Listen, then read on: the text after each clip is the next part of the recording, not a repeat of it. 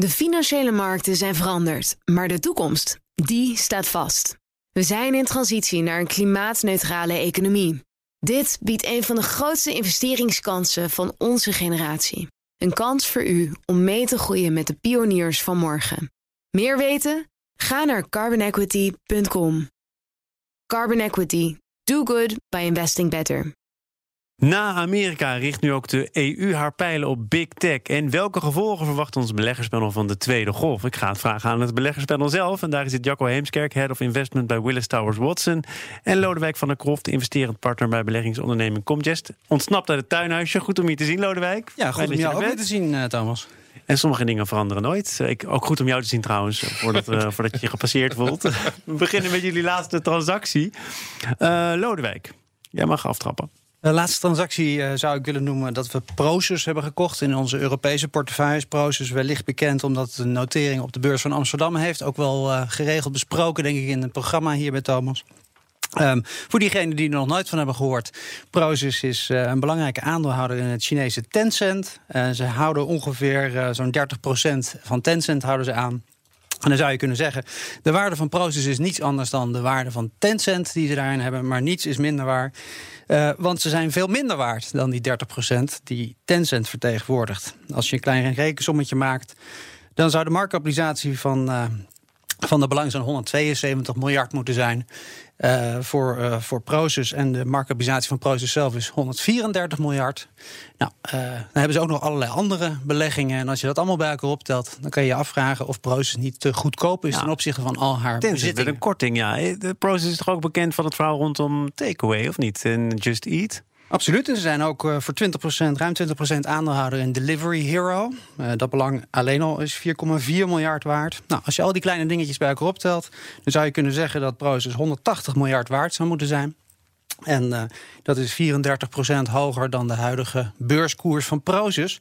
En dan hebben we het nog niet eens over de niet-beursgenoteerde activiteiten. Er zit heel veel in personeelsadvertenties, uh, maaltijdbezorging in Latijns-Amerika, payment services. Nou, je kan het gek niet verzinnen of Proces heeft het. En uh, hoe, hoe, lang kan zo'n bedrijf uh, deze status behouden van nou, goed bewaard geheim? er zit een Nederlandse CEO, geloof ik, waarvan ook heel weinig mensen nu zullen zeggen: ah, dat is hem ja.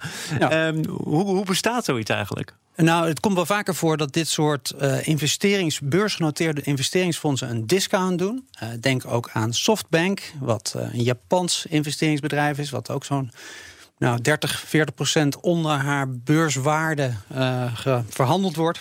Het komt er eigenlijk om neer dat dit soort dingen doen altijd een korting. Alleen de vraag is even of de huidige korting of die terecht is. Ja, en jouw voorlopige antwoord zou zijn? Dat die huidige korting iets te hoog is. Ja, hoe kijk jij naar Proces, zo'n zo'n bedrijf dat, uh, zonder dat veel mensen het zich zullen realiseren, ontzettend groot is, aantrekkelijk is? Ja, absoluut. Het, uh, alleen al op de Amsterdamse beurs neemt het natuurlijk een enorme uh, grote uh, positie in. hoe ik er naar kijk? Nou, als je nadenkt dat het belang in Tencent dat dat ondergewaardeerd is, als je het echt goed zou waarderen, zou, zou misschien wel blijken dat de rest van de activiteiten weinig tot misschien wel negatief gewaardeerd wordt. Dat is wel een gekke situatie. Je zou bijna zeggen kopen en opknippen. Kopen en opknippen. Daar gaan we het uh, nog een keer over hebben in dit uh, panel. Als het uh, gaat over de Amerikaanse techbedrijven. En wat Europa daarmee van plan is. Wat Amerika ermee van plan is. Maar eerst jouw of jullie laatste transactie, Jacco? Ja, wij kijken voor onze klanten natuurlijk hoe we, hoe we de portefeuilles duurzamer kunnen maken. Dat is, uh, dat is leuk, want dat, dat, dat, dat gebeurt echt. Daar wordt veel tijd en energie in gestoken. En wat we nu aan de portefeuille toevoegen is een uh, elektriciteitsbedrijf in het Verenigd Koninkrijk. dat energie opwekt door stro te verbranden. Uh, en dat verbrandt per jaar 100.000 ton stro. Uh, en dat komt dan in plaats van kolen of olie of uh, in ieder geval fossiele brandstof. Moet je misschien niet vragen naar alle technische details van dit proces? Nee, dat is een goed idee. Okay. Maar het, het klinkt veelbelovend. Ik weet, niet eens of het, ik weet niet eens, zeg maar, dit soort aantallen, dat spreekt natuurlijk tot de verbeelding. Ik weet niet eens of het veel is en of het veel oplevert ook. Nou, als je het, als je het moet, uh, moet vervoeren, dan heb je heel ja. wat kruiwagentjes vol. Dat, dat, dat, dat, ongetwijfeld. Uh, dus dat, dat is een prettige. En voor onze beleggers betekent het dat ze op hele lange kaststromen zitten... die ook nog eens heel mooi rendement geven. Dus uh, aan alle kanten winst. En Jacco, jij wilde ook uh, samen met het andere lid van dit panel... en met mij de blik richten op China. Waarom? Waarom is het interessant om naar China te kijken? Nou, dat ben blij dat Lodewijk dat ook heeft. Uh, China is veel besproken. Uh, en als het om beleggen, uh, op beleggen aankomt, dan is er toch een bepaalde mate van koudwatervrees. China is eng. Uh, er is een geopolitiek spel uh, gaande. Uh, China koopt overal grondstoffen op. China schendt mensenrechten. er zijn allerlei redenen om niet in China te beleggen. maar wat het standpunt van Willis Towers Watson is, is dat het juist nu het moment is om veel groter in China te beleggen. en dat alles wat we nu zien eigenlijk uitingen zijn van het feit dat de verhoudingen in de wereld aan het wijzigen zijn. En dat China opstoomt en inmiddels de tweede grootste economie is. En misschien nadat coronavirus uh, nog wel verder is opgestampt. Als je dan, dan, moet je dit toch weten waarin precies. Ik heb uh, allerlei Chinese officials ook echt horen zeggen, premier Xi zelf. Wij willen nu bedrijfsleven dat meedenkt met de partij. Dat een beetje doet zoals wij het voor ogen hebben. Hè? En er is natuurlijk al veel gezegd en ook gespeculeerd over de invloed van de partij op Chinese bedrijven. De laatste signalen zijn niet van die aard dat de partij het bedrijfsleven loslaat. Nee. Dus die koudwatervrees, het onbekende, dat komt toch ergens vandaan. En sterker nog, dat lijkt op dit moment nog te rechtvaardigen. Ja, dus wat de boer dat niet kent, dat vreet hij niet. Uh, ze hebben daar een ander model dan dat wij hebben. Uh, maar dat wil niet zeggen dat je er ook uh, niet in zou moeten beleggen. En als je erin belegt, kun je ook nog de keuze maken waar je dan in belegt. En ik denk dat in China dat wel een heel belangrijke factor is. Dat je niet breed in de markt kunt beleggen. Dat je heel goed moet kijken waar je in belegt. Nou, ter, ter ondersteuning van, uh, daarvan zou ik nog willen aanhalen dat ooit uh, PepsiCo het in haar hoofd haalde om Danone mogelijk te willen kopen in Frankrijk. En Frankrijk was te klein dat een van de kroonjuwelen door een Amerikaans bedrijf uh, gekocht kon worden. Dus ik, ik, deel wel de mening dat er natuurlijk bepaalde bedrijven zijn die gevoeliger zullen zijn voor wat, wat er in Beijing gedacht wordt. Die groep bedrijven is ongetwijfeld groter dan dat wij in eerste instantie zullen denken. Um, maar dat er genoeg bedrijven overblijven in eh, China waar je met meer dan gemiddelde belangstelling naar zou kunnen kijken. En wij doen dat dan vooral met name in de gaming uh, sector. Wat, uh, ja, ik moet eerlijk zeggen, ik ben gewoon te oud om het nog te begrijpen. Maar de keren dat ik bij dit soort bedrijven over de vloer ben gegaan, heb ik allerlei fantasyfiguren gezien. Waar de gemiddelde Chinees uren mee zoet kan zijn. Uh, bij wijze van spreken ook met twee telefoons tegelijkertijd in de metro. Dat zit te spelen. Um, ja, dat kan ik allemaal niet helemaal snappen. Maar ik zie wel dat het een hele rendabele tak van sport is. En dat het een sector is waar de Chinese overheid van tijd tot tijd een mening over heeft. Maar ze zullen niet zo snel de boel inkapselen. En dat China interessant is, dat China opstoomt, een wereldmacht al is en uh, die positie nog verder zal verstevigen, dat blijkt wel uit uh, nou, hoe Europa, hoe Amerika nu uh, naar China kijkt als concurrent en toch zeker niet meer als ontwikkelingsland.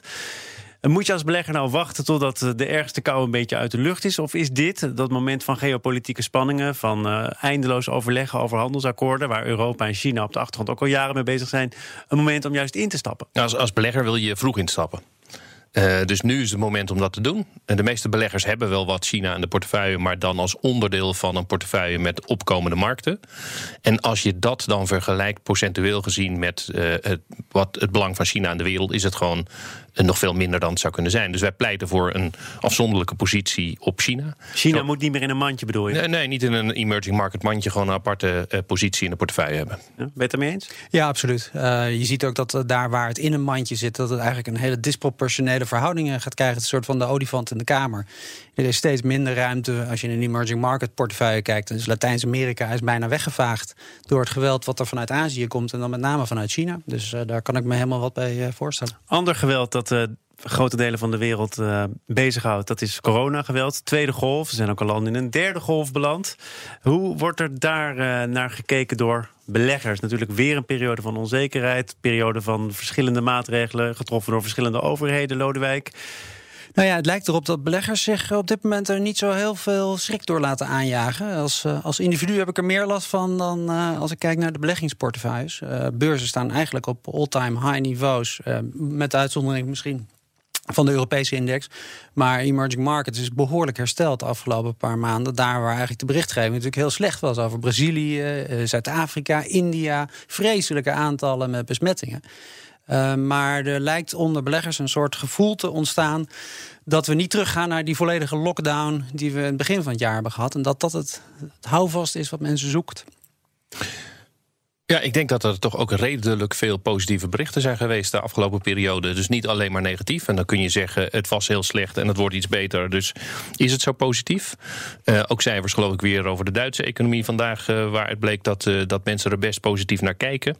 Ik las gisteren dat veel ondernemers waarschijnlijk hun NOW moeten terugstorten... omdat de omzetverliezen minder zijn dan gedacht. Het gaat goed in de detailhandel. Ik geloof dat de verkopen op niveaus zouden zijn die voor pre, dus pre-corona zouden zijn. In ja, China gaat natuurlijk de, de consument je kunt, je kunt er wel een beetje selectief in stoppen. Ja. Dat geef je volgens mij ook wel terecht aan. Want ik kan het zo goed wijzen op oplopende werkloosheid in Europa... of het, ge, het gewerkte aantal uren. Ja, en dat, maar ook dat, dat is zo. Maar tegelijkertijd valt dat nog mee. Nou ja, en ik denk dat het belangrijkste is dat, die, dat de rente natuurlijk op een niveau staat waarin ja, eigenlijk er geen alternatief is dan kijken naar aandelen. En dat dat een belangrijke steun in de rug is voor, uh, voor veel kapitaalmarkten op dit moment. En dat, dat dat nog jaren zo kan duren. En dat gaat nog jaren duren. Dat heeft uh, uh, meneer Powell in augustus bekendgemaakt. En centrale bankvoorzitter van Amerika. En ja, ik denk eerlijk gezegd dat dat een hele belangrijke rugvind is. Nu is dit wel ook een uh, misschien precair moment, want uh, het cijferseizoen is zo goed als begonnen. Volgens mij vandaag uh, cijfers van de Amerikaanse grootbanken. Zijn ze er al? Ik weet het niet. Ik ging op een gegeven moment deze studio in en ik heb niet de laatste cijfers tot mij genomen. Maar het is ook een moment waarop bedrijven misschien moeten beslissen hoeveel ga ik zeggen over de toekomst. Durf ik daar iets over te zeggen? Er zijn volgens mij het vorige kwartaal bedrijven geweest die dachten van nou, wij zeggen daar niet zo heel veel over. De outlook is allemaal onzeker. Denk je dat ze op dit moment met wat meer vertrouwen iets durven te zeggen over hoe het er in de nabije toekomst uit gaat zien? Uh, nee, dus ze gaan, uh, ze gaan niet uh, de wereld beloven en ze gaan proberen die, dat te outperformen. En dat, dat spel wat je altijd eigenlijk ziet. Dus ze zullen heel voorzichtig zijn. Ik denk dat de winstverwachtingen laag zullen zijn. Ik geloof dat ze in Europa nog wat lager zijn dan in de Verenigde Staten. Dan denkt iedereen dat gaat tegenvallen. Dat wordt dan in de, de prijzen opgenomen. Vervolgens valt het mee en dan gaan de prijzen omhoog. Dus het is gewoon het oude spelletje dat je ook in een nieuwe situatie zoals corona prima kunt spelen. Ja, waarom zou je het niet spelen? Ja, nee, ik kan me helemaal wat bij voorstellen.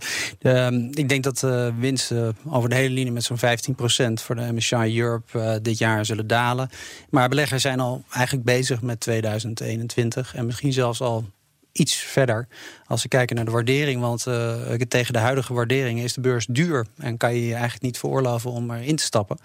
Maar als je corrigeert voor uh, die winstcorrectie van dit jaar, dan uh, valt het eigenlijk. Maar waarom zou je nu al bezig zijn met 2021 en verder? Is dat omdat uh, de realiteit je niet zo aanstaat? Nou, dat, is, dat kan zeker een rol spelen. Maar kijk, als je, ik noem maar wat, een bedrijf als Heineken probeert te waarderen. en je kijkt naar de huidige omzet. ja, dan moet je rekening mee houden dat de horeca dicht is geweest. misschien weer verder dicht gaat. Um, en dan kan je zeggen, ja, dat, dat zal altijd zo blijven. Maar als dat je uitgangspunt is, ja, dan zal je niet in Heineken beleggen. Maar als je denkt dat er uiteindelijk weer licht aan het eind van de horizon komt, dan, uh, dan zijn dit natuurlijk aantrekkelijke instapniveaus. We gaan naar een andere nationale trots. Zaken doen. Ik weet niet of dat trotse gevoel... We, nou ja, oh nee, we, zit, we, hebben geen reclame meer. Wat wil je zeggen over KPN? Want daar gaat Nou het over. Ik praat erover met over- Heemskerk, Head of Investment niet. bij Willis Towers Watson en Lodewijk van der Kroft van Comgest. En ik wil het inderdaad hebben over KPN. Is natuurlijk een monopolist, misschien een iets ander gevoel dan Heineken. Maar ik praat erover omdat er geruchten zijn dat het zou worden overgenomen door een Zweeds investeringsfonds Equity. En nu jij weer? Nou ja, ik weet niet of we als Nederlanders bij KPN hetzelfde gevoel hebben als bij eh, Heineken of bij KLM misschien zelfs. Eh, om een of andere reden eh, hebben, zijn we niet zo trots op KPN, lijkt het. Eh, maar misschien dat ik. Nou, we zijn zo trots, we, de overheid, de aandeelhouders, dat het voor mogelijke andere bedrijven die KPN op de korrel hebben, die het zouden willen overnemen, behoorlijk lastig wordt gemaakt. Ja, maar dat heeft denk ik te maken met de infrastructuur die KPN vertegenwoordigt. En uh, nou, je zou je kunnen voorstellen dat je de infrastructuur en het commerciële bedrijf, net zoals met de energiebedrijven is gebeurd, dat je die uit elkaar zou willen halen. De vraag is natuurlijk waar gaat de belangstelling van uh, potentiële kopers vandaan? Uh, 16% van de aandelen van KPN zijn nog altijd in de handen van meneer Carlos Slim. Dus die heeft daar ongetwijfeld ook wel een mening over. Als ik kijk naar de koersontwikkeling sinds dat hij het heeft gekocht, denk ik dat hij er niet heel enthousiast over is. Dus als hij een goede prijs ervoor kan krijgen, dan denk ik dat hij er een strik om wil doen. Uh, maar ja, met die 16% heeft hij er natuurlijk niet voor te zeggen. Ja, dat, kun jij iets, iets vertellen, uh, Jacco, over dat spel? Want er zijn nu geruchten uh, omtrent dat Zweedse bedrijf, Equity. De koers ging omhoog. De koers ja. stond misschien ook wel iets te laag. Of niet? Zijn dat, zijn dat uh, redenen voor een, um, voor een geïnteresseerde partij om te zeggen: Nou, wij brengen dit nu naar buiten? Uh, Ja, dat, dat, dat zou kunnen, maar ik geloof niet dat dat uh, geoorloofd is om dat te doen. Dus dat, uh, dat denk ik niet. Het is overigens wel een heel interessant spel, een overnamespel. En er zijn heel wat uh, partijen die, die ze over de lijn moeten trekken. ik denk dan, jij noemt Carlos Slim, zeker, dat is er een. De Nederlandse overheid is een andere. Is toch, je kan dit zien als een nationaal belang, dus wil de Nederlandse overheid daar zomaar in mee. Ehm, natuurlijk het management van, van, van KPN zelf. Uh, die waren uh, in voorgaande gelegenheden helemaal niet zo happig om dat te doen. Ik denk dat het een van de fouten van Carlos Slim destijds was. Om niet mee te nemen. En het is toch ook al een aantal keer gebleken dat het, dat het uiteindelijk niet lukte. Hè? Vorig jaar was er ook een gerucht van een overnamebod van een Canadese partij... die dan samen met Zorg en Welzijn en, en APP een, een bod zou willen doen. Dat is niet gebeurd. Dus je moet, je moet eigenlijk in drie fouten toestemming hebben. Van het management moet mee willen werken. Uh, de overheid moet mee, mee, willen werken. En dan is er ook nog een stichting die de belangen van de aandeelhouder behartigt. Er, is een, beschermings, een beschermingsconstructie opgezet met een stichting preferente aandelen. Dus als er een bod komt, dan uh, kan die stichting extra uh, preferente aandelen uitgeven. en dan wordt het moeilijker gemaakt om, om het bedrijf over te nemen.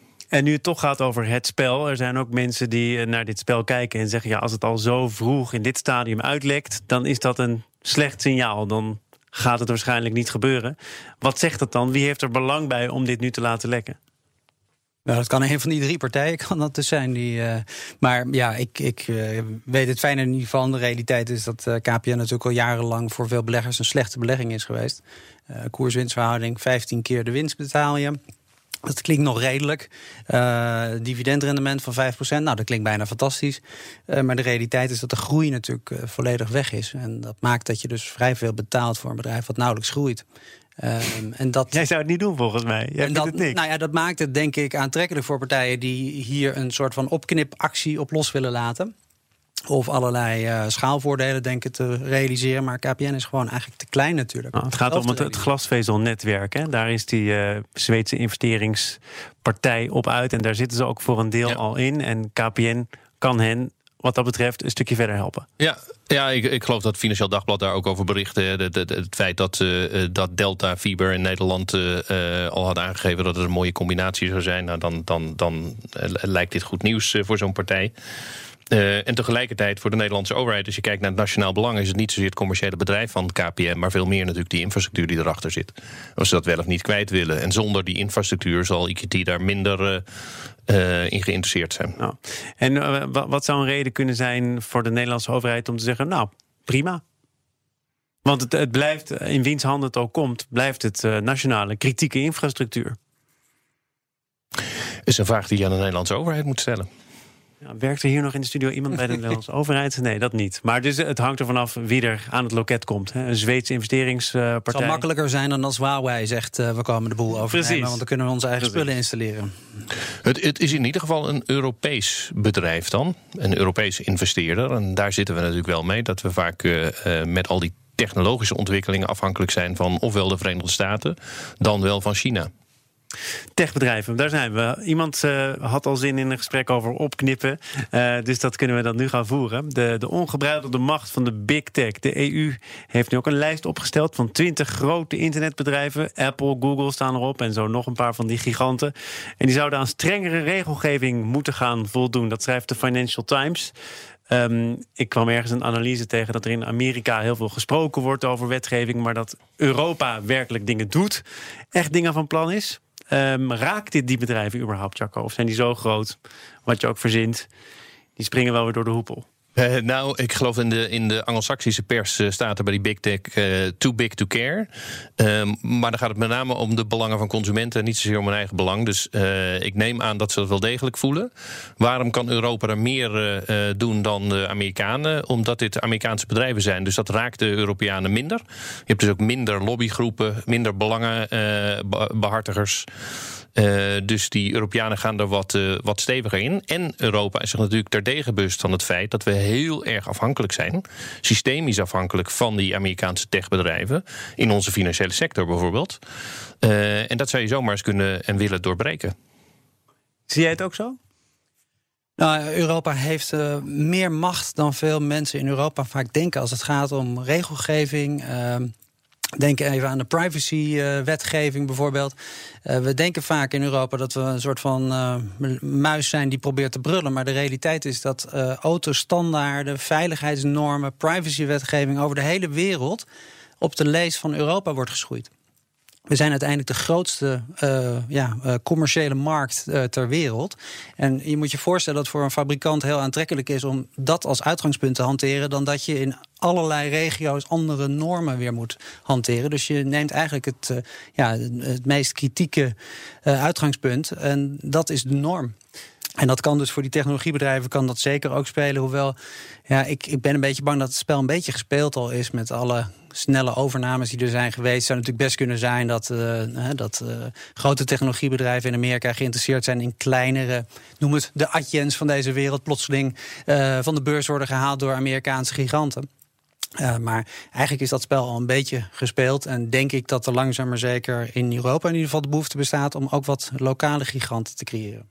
Maar in dit specifieke geval gaat het natuurlijk ook vooral om Amerikaanse bedrijven. Je haalt terecht aan dat Europa dan ook van zich laat horen. Andere belangen die daar spelen. Kan dit nu ook nog uitmonden in een soort van uh, handelsoorlog, spanningen die toenemen? Ik begrijp dat de OESO eigenlijk tot deze week had om uh, bijvoorbeeld uh, tot een akkoord te komen over de digitax. Dat die grote bedrijven ook belasting betalen daar waar de gebruikers zijn. dat werd ook uitgelegd als wij tegen zij is niet van gekomen. Nu dit weer. Hoe wordt daar in Amerika, denk je, tegenaan gekeken? Uh, nou, die kijken hier, uh, die kijken hier heel uh, nadrukkelijk naar. Die zien dat Frankrijk en Spanje wel degelijk belasting willen heffen op, op winst die gemaakt wordt op ingezeten in hun landen. Die zien ook dat de Europese Unie daar in 2021 stappen in wil nemen. En die zeggen: ja, als jullie dat gaan doen, dan slaan wij terug. Dus dan krijg je handelsheffingen, tarieven. Uh, is dat dan gelijk een volle handelsoorlog? Ja, dat vind ik ook een zwaar woord. Maar dat actie uh, lokt wel een reactie uit. En, en uh, voor beleggers, want techbedrijven, big techbedrijven, die hebben al jaren de, de wind in de zeilen. Behoren ook nu weer tot de winnaars. Dit soort berichten over wetgeving die eraan komt, de digitax waarover gesproken wordt. Doet dat nog iets met de koers of het vertrouwen dat beleggers hebben in deze bedrijven? Nou, je ziet dat op de korte termijn dat vaak een negatieve uh, consequentie heeft. Want oh jee, dit staat op de voorpagina van de krant, dus dat is eng. Maar de realiteit is natuurlijk dat als je kijkt naar uh, situaties in het verleden... waarin grote bedrijven gedwongen werden om uh, afscheid te nemen van activiteiten... of opgesplitst werden, zoals in Amerika nog wel eens is gebeurd in het verleden dat het voor aandeelhouders per saldo vaak best wel goed nieuws is. Want net zo goed als dat we net over ja. spraken... Hè, wat, een, wat een houtstermaatschappij is van allerlei activiteiten... ja, dat is Alphabet is dat ook. En je zou je kunnen voorstellen dat als je Alphabet in vier delen ja. opknipt... dat het misschien wel meer waard is dan wat Alphabet op dit moment vertegenwoordigt op de beurs. Dus voor aandeelhouders hoeft het op lange termijn zeker niet negatief Laat het maar gebeuren. De som der delen komt soms boven het geheel uit, begrijp en, ik. En, en ook, uh, dan creëer je waarschijnlijk vier nieuwe monopolies.